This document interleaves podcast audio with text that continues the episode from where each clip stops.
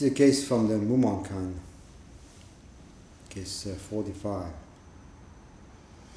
the main case. Master Hoen of Tozan said, "Even Shakyamuni and Maitreya are servants of that one.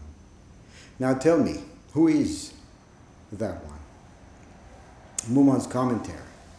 "If you clearly recognize that one, it will be just like meeting your father at a crossroads. It is not necessary to ask others whether it is he or not." The verse: "Do not draw another's bow. Do not ride another's horse. Do not speak of another's faults. Do not inquire into another's affairs."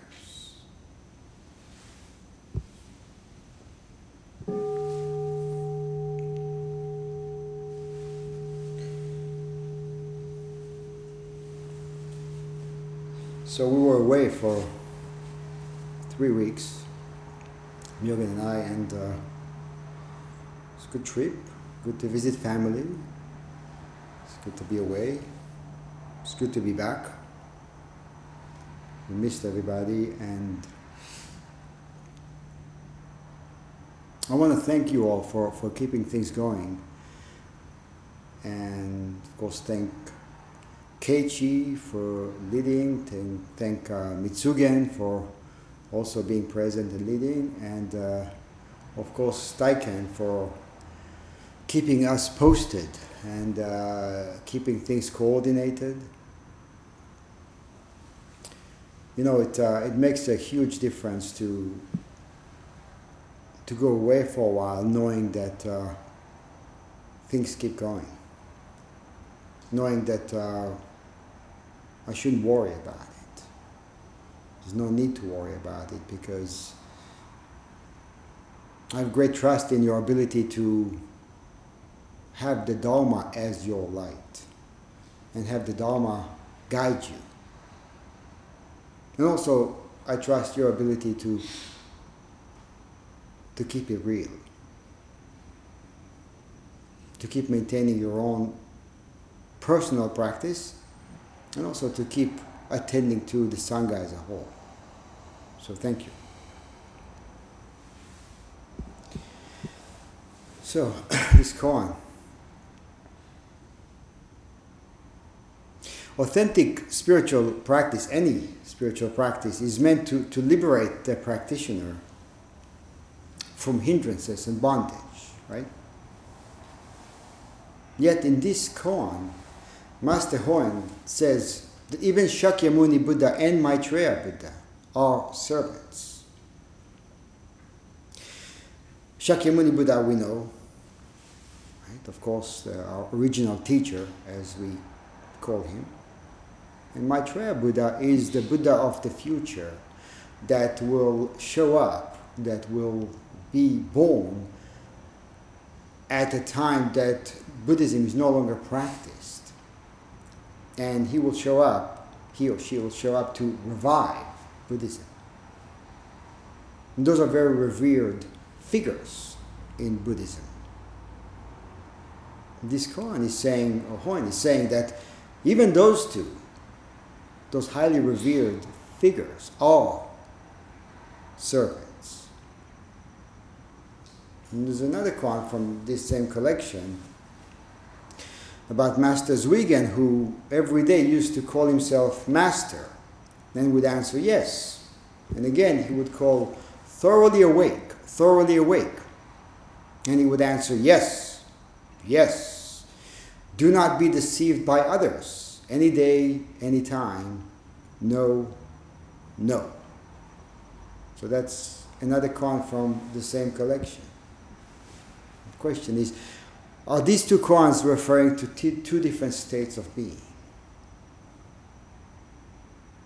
Or maybe the more important question, paramount question, is how do we understand being the master? Or what does it mean to be free?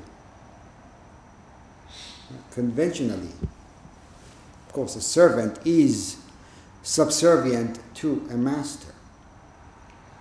And so there's a clear divide between the one who is serving and the one who is in charge. Right? But koans are not bound by convention, logic, or anything else, right? Koans are there to open up, to open us up to what's beyond convention, conditions, upbringing, societal way of thinking. So they encourage us to look beyond the common interpretations of our thinking mind. So when we look at that, at those two koans, or at the aspect of mastery or serving, and we look beyond what we think it is, what is bondage and what is liberation? And when we look at bondage, we can see that typically it's connected to habits, opinions, gender, looks, state of being, maybe location, emotions, the culture we live in, the heritage we grew up in. Also, you know, they come out of being born, living, and dying. This is how or where we create bondage from. Just everyday stuff, right? You know, these are all natural aspects of just living as a human being. But if we look at it, you know, we see the bondage actually is not about that. It has to do with how we function within those natural, everyday aspects of living. And it has to do with attachment and identification more than the appearances of everyday stuff. And I've been thinking about this during the visit to Israel, especially in relation to what we consider roots and heritage. Because I was born there, and although I haven't been there for 8 years or so, last time I was there, as soon as we landed, there was this immediate cultural familiarity. And it was very easy for me to connect with. And we usually call that kind of sense of familiarity, we call it being at home. And I felt exactly that. It was new for a split second, but then right away, yeah, I know that, I can function in that, I can move freely within that. Right? So being at home, right? So this is home. Yet after about 28 years of living here in the US, this is also home. Right? While culturally it may be different or appearances are different, this is home, over there is home. So there is a sense of familiarity, right, about being what we call being at home, yet we cannot deny the differences. So the question is, what makes home home? And what does it do to us? What does it create when what do we feel when we think about I am home? Or what do we feel when we think about I am not at home? What's the difference?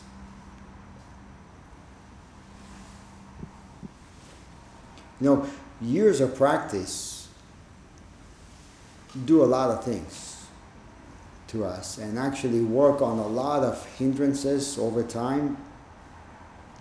One of the things that they do is that they make, as Maizumi Roshi used to say, they make the uneven even.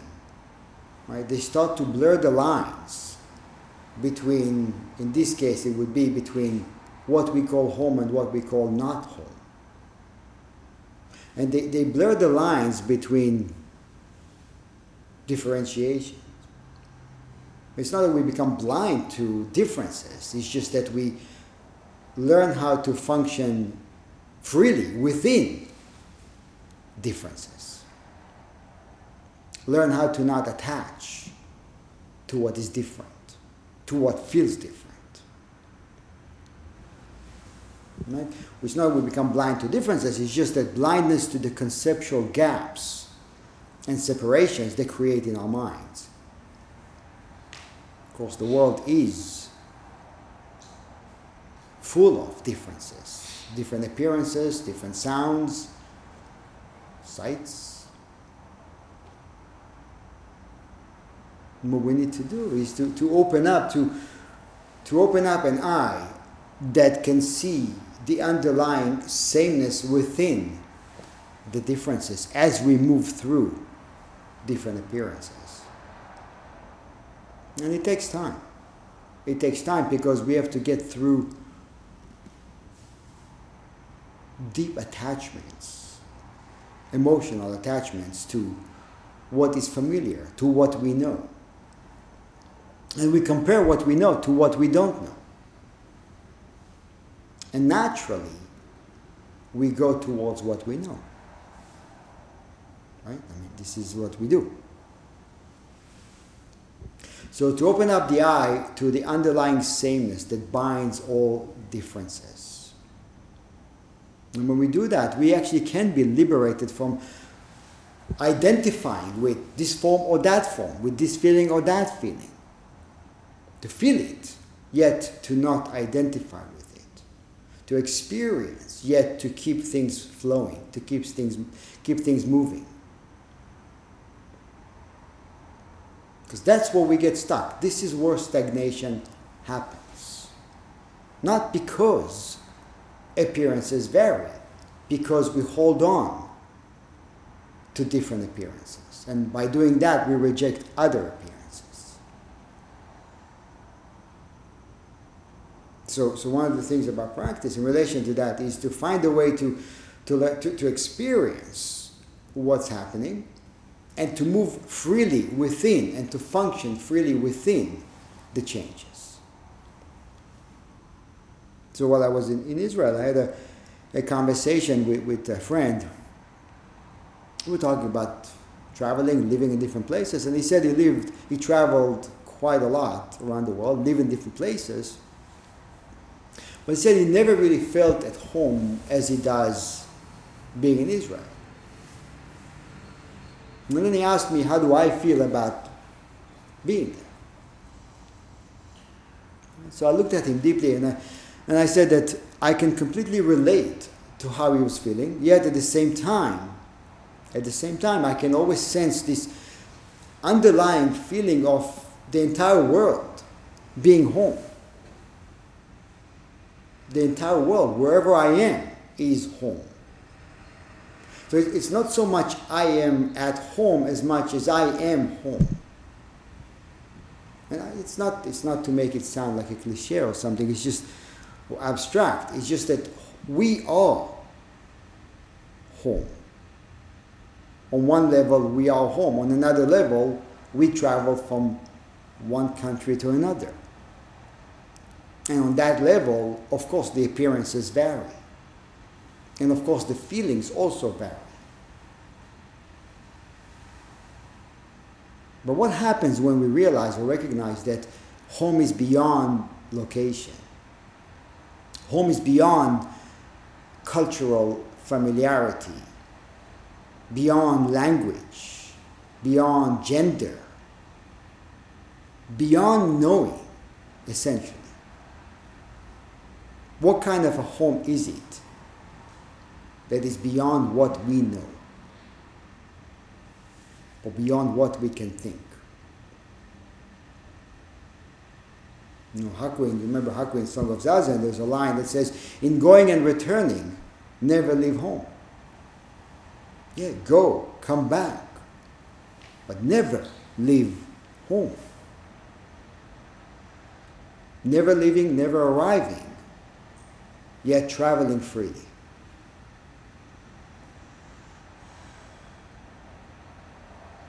When Caoshan first met Dongshan, Dongshan asked him, "What is your name?" And he said, "My name is Benji." That was his given name by his parents, Benji. And then he asked him, "But what is your transcendent name?" And Caoshan said, "There I have no name. There I have no name." Where is there? How far is there from here? How detached this is from that? Or is it? So if somebody asks me, where am I from? Originally, where am I from? On one level, I am from Israel. On another level, I'm from nowhere. Or I am nowhere to be found. Nowhere to be pinpointed or attached to or tied up to, conceptually tied up to. And again, conceptually not being tied up to anything does not mean not speaking a language, not understanding the culture, not being influenced by the culture, not feeling certain feelings when we are surrounded by a familiar culture we grew up in. There are no negations.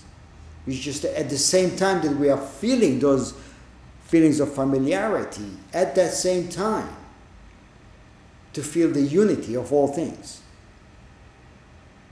within the multiplicity. And it's a tremendous gift, actually. Practice is a tremendous gift. Zazen is a tremendous gift. Because zazen allows or sheds light on what connects the dots.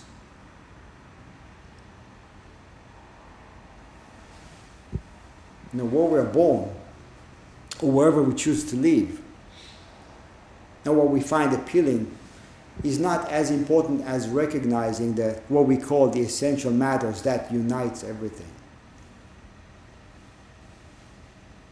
And this is what we have to see. This is what practice can help us clarify.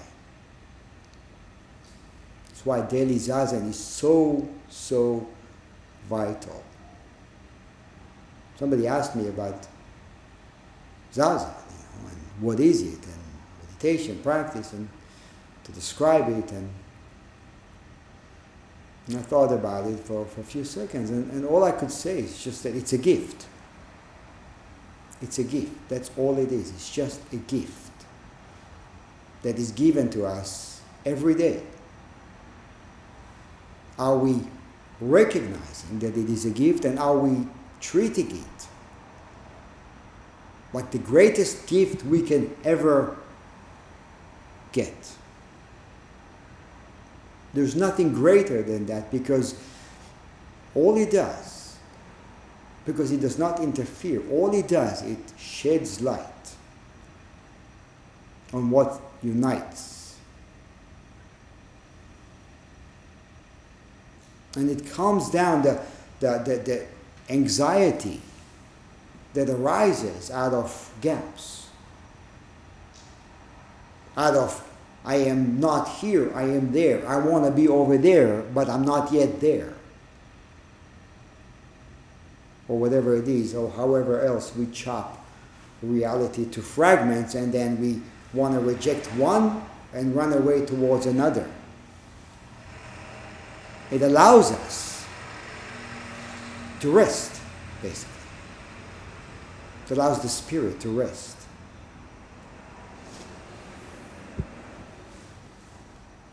You know, to sit in zazen is to remember what we are beyond differences and beyond what we think. And it's a way to personally experience what we call the fundamental constant principle. I mean, big words. But it's really to get to know ourselves in a way that we cannot think about or conceptualize. And then it allows us to to move freely rather than be moved by fears of impermanence and attachments to the transient.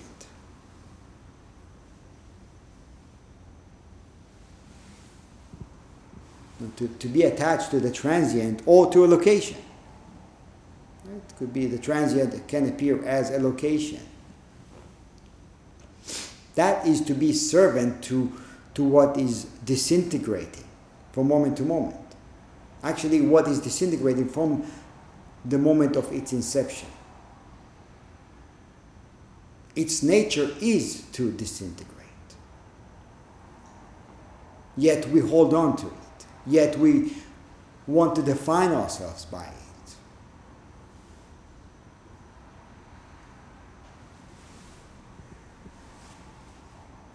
No, it is futile, of course.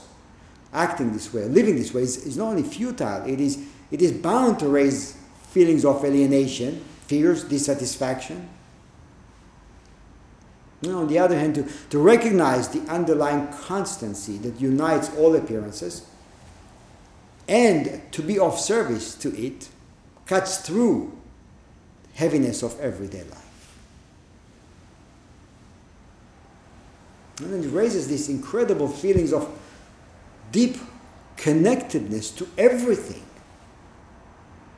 Everything is home. Everybody is a friend. Everything is embracing everything. Everything is embracing everything. So where is home? Right? What is home? What isn't home? Or how do we judge what is home and what isn't? How do we judge completion, inner completion? How do we judge anything?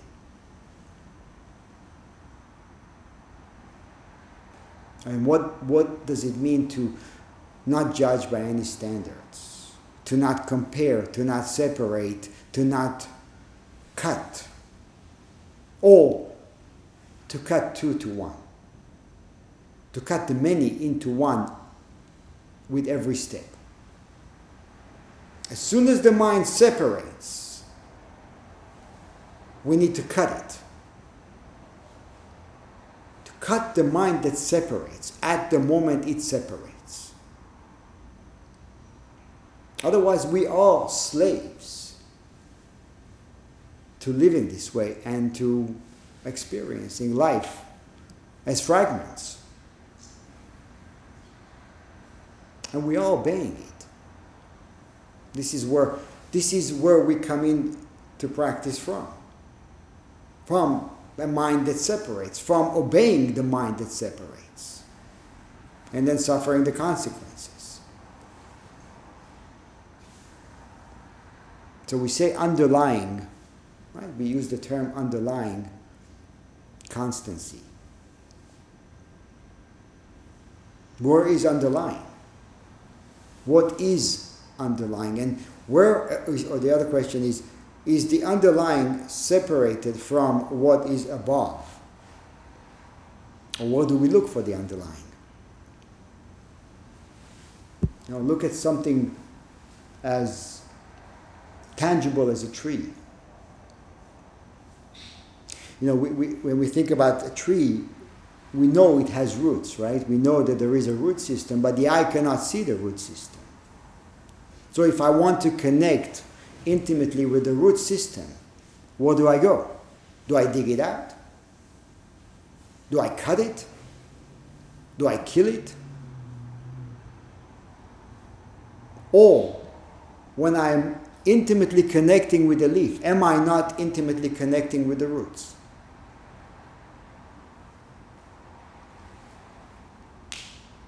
It is a leaf. There are branches. You hold on to a branch, are you not holding on to the root? When you're studying the leaf, are you not studying the entire tree?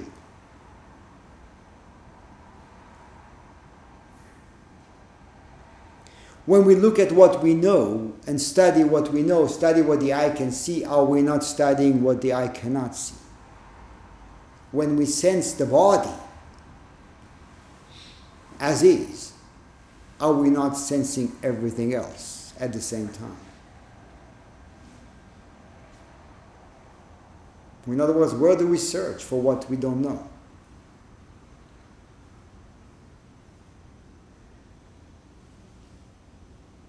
Where do we search for the formless, if not within the form?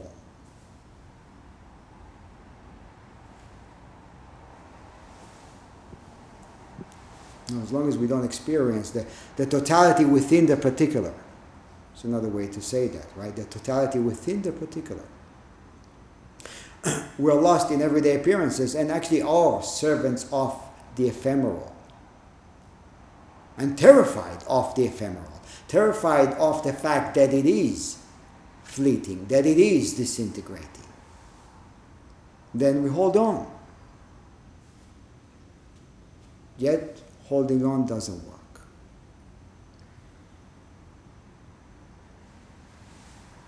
Now, being servants, we're all servants. The question is, what or who are we serving?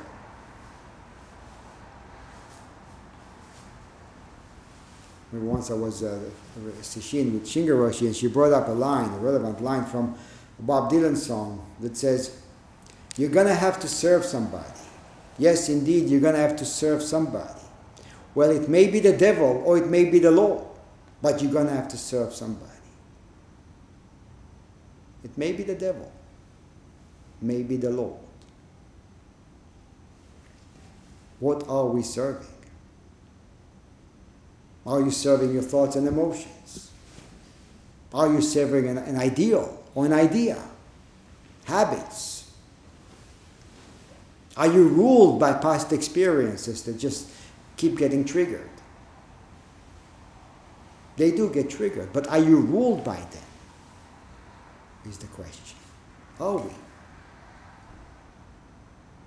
We are heavily conditioned, all of us, heavily conditioned to think a certain way, to act a certain way. But how do we work with being conditioned is the question. This is where freedom is.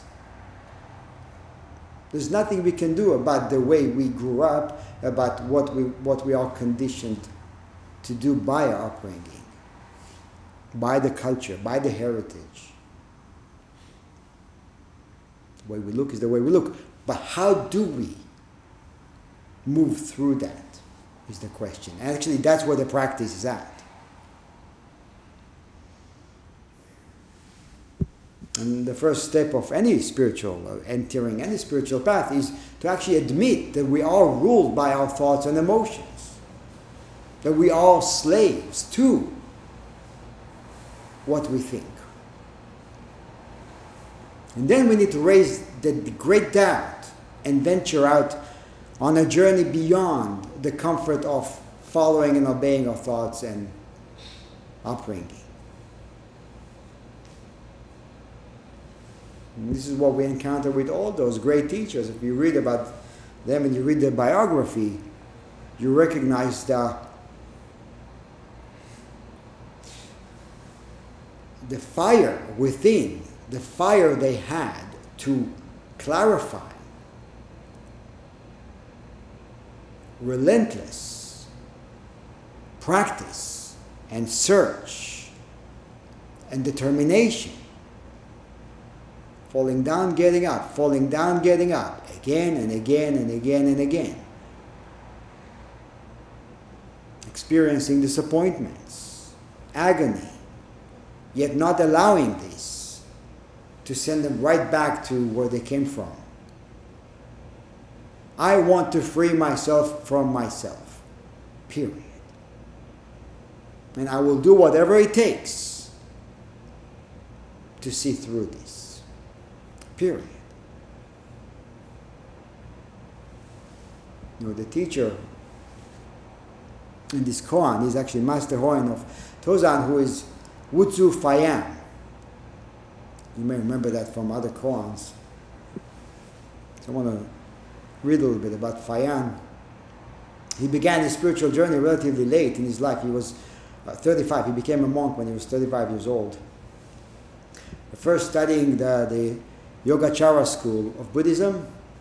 And however, it says that Fayan was troubled by the proposition that when a bodhisattva enters the way, wisdom and principle are eclipsed.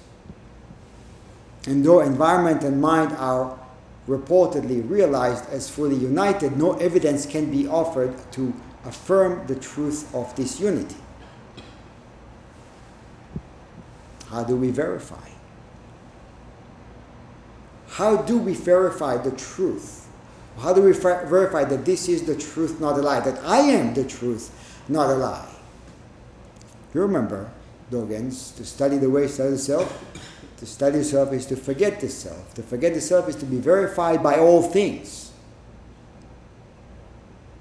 All things are verifying, but it takes that kind of practice, that kind of determination, that kind of process, step by step, always determined. So with this doubt in mind, Fayan made inquiries to different masters about the nature of spontaneous knowledge. Right? So he asked one of the teachers, and the answer to this question was, if a person drinks water, he personally knows whether it's hot or cold, immediately knows whether it's hot or cold. And it says that while this helped to clarify Fayan's understanding, he still said, well, then hot or cold can be known, but what about knowledge of the self? What about that which knows hot or cold?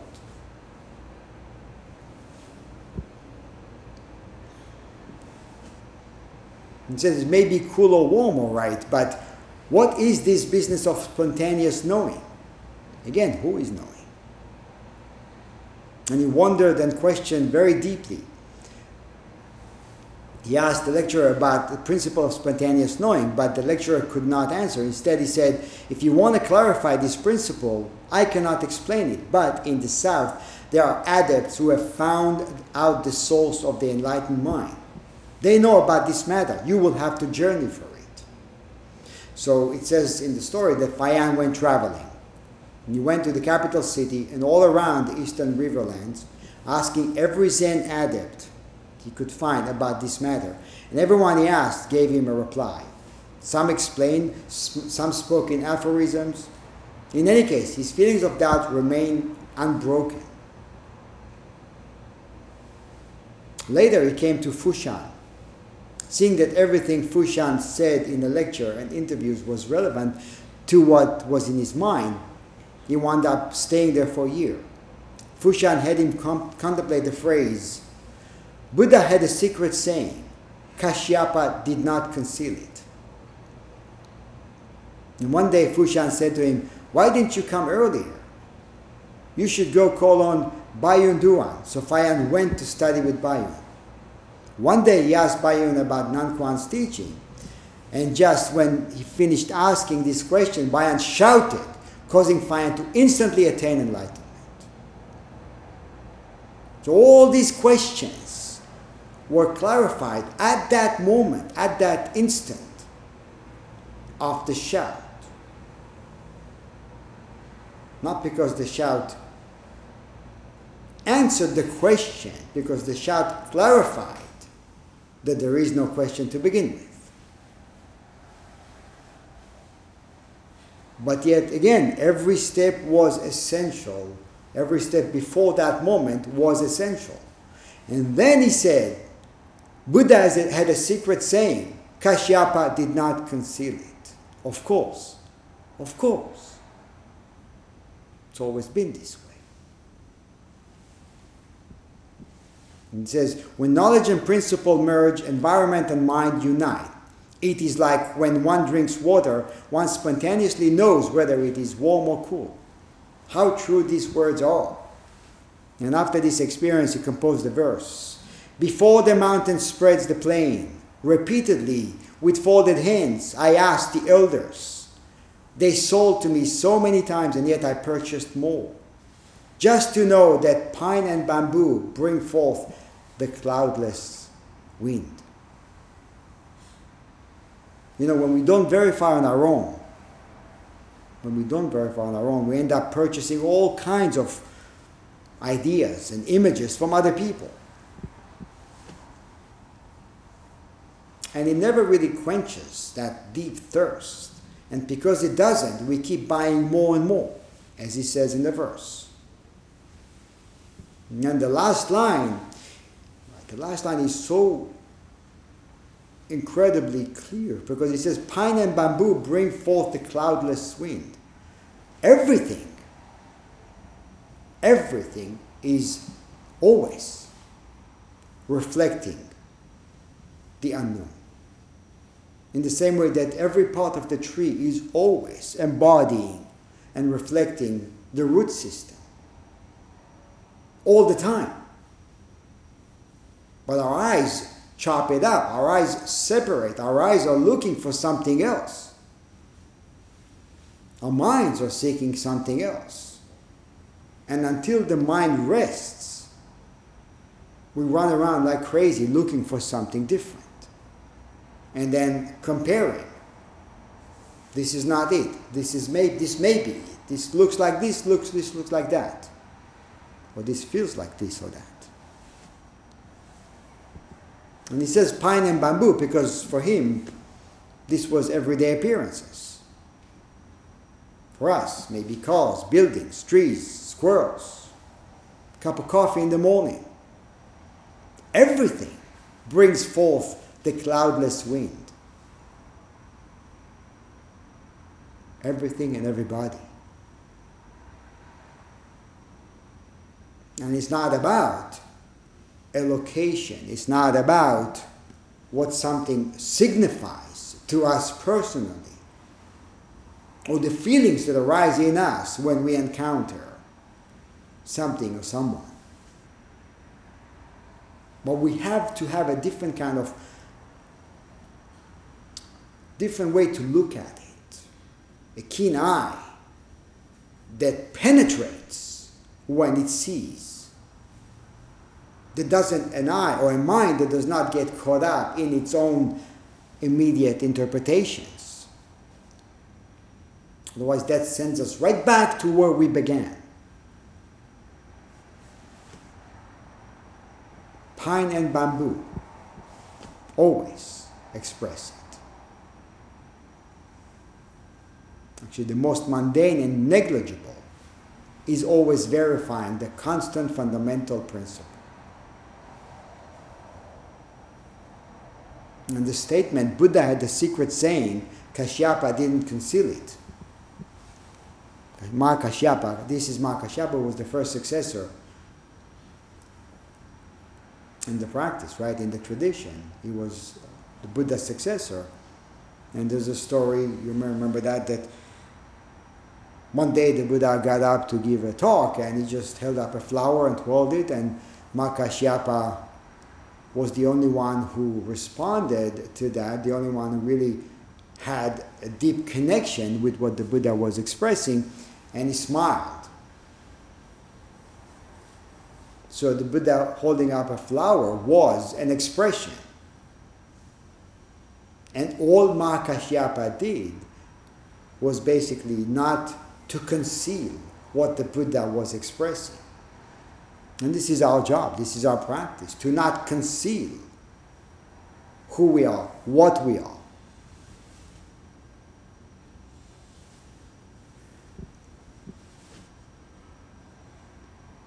And of course, when you meet, or when you recognize your true face, your true nature, it is like meeting your father on a crossroads. You verify, it's clear. You don't need to ask another. Even if another person says no, you're full of it. You don't know what you're talking about. Doesn't matter. There's no need for a confirmation because we are the confirmation. The same as drinking water. You know immediately. How do you know? Do you ever even ponder? How do you know? Does it matter? How do you know whether it's hot or cold? You just do. And not only that you know how to use that knowledge in order to live everyday life, to express everyday life, to embrace everyday life as it is. The most simple and mundane expresses the fundamental.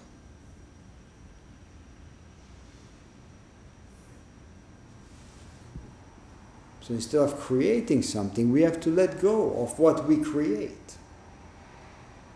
We have to let go of what we have created and what we are worshipping and what we are enslaved by. We are serving what we create, our own creation actually. And how are we serving it? By, through the words, through the thoughts, through the actions. That's how we are servants of another.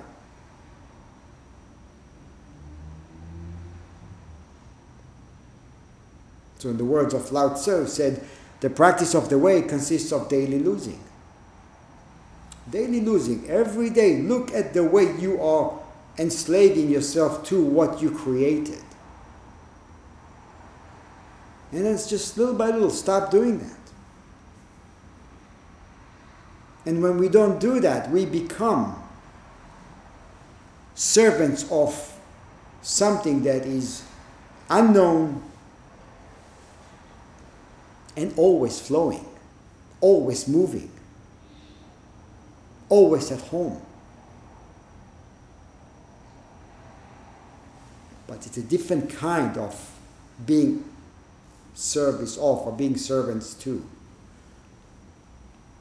It's a servant or being of service as being masters, because there is no other, because it doesn't divide.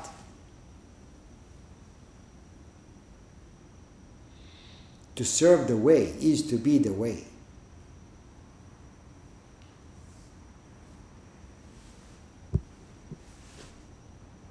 Look at the Atadipa, we chant that, right, regularly. When was the last time you looked at the translation? But it says, you are the light, dwell. You are the refuge, have no other as your refuge. Light of the Dharma, refuge of the Dharma, have no other as your refuge.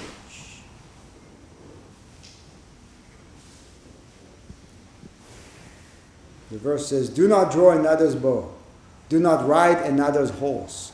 Do not speak of another's faults. Do not inquire into another's affairs. Who is the other?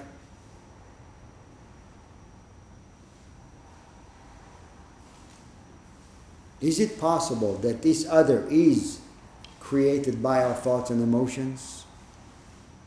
Is it possible that this is not referring to another person, but only to our own creation? Are we open to explore that the possibility that we may be living a life of another while being the truth? We may not be living the truth because we don't trust that we are the truth. And when we don't trust that we are the truth, we are slaves of the false.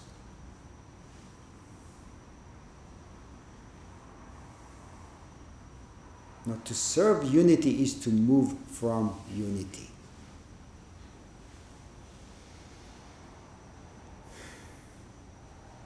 To not create,